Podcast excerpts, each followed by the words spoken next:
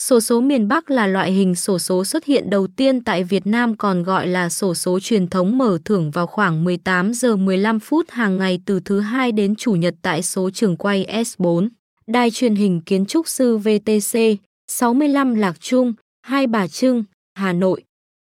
Kết quả sổ số đài miền Bắc hàng ngày là do các công ty thuộc Hội đồng XSLT miền Bắc cùng nhau phát hành, trong đó mỗi công ty sẽ được tiến hành mở thưởng vào một ngày trong tuần theo lịch quay như sau. 1. Lịch mở thưởng.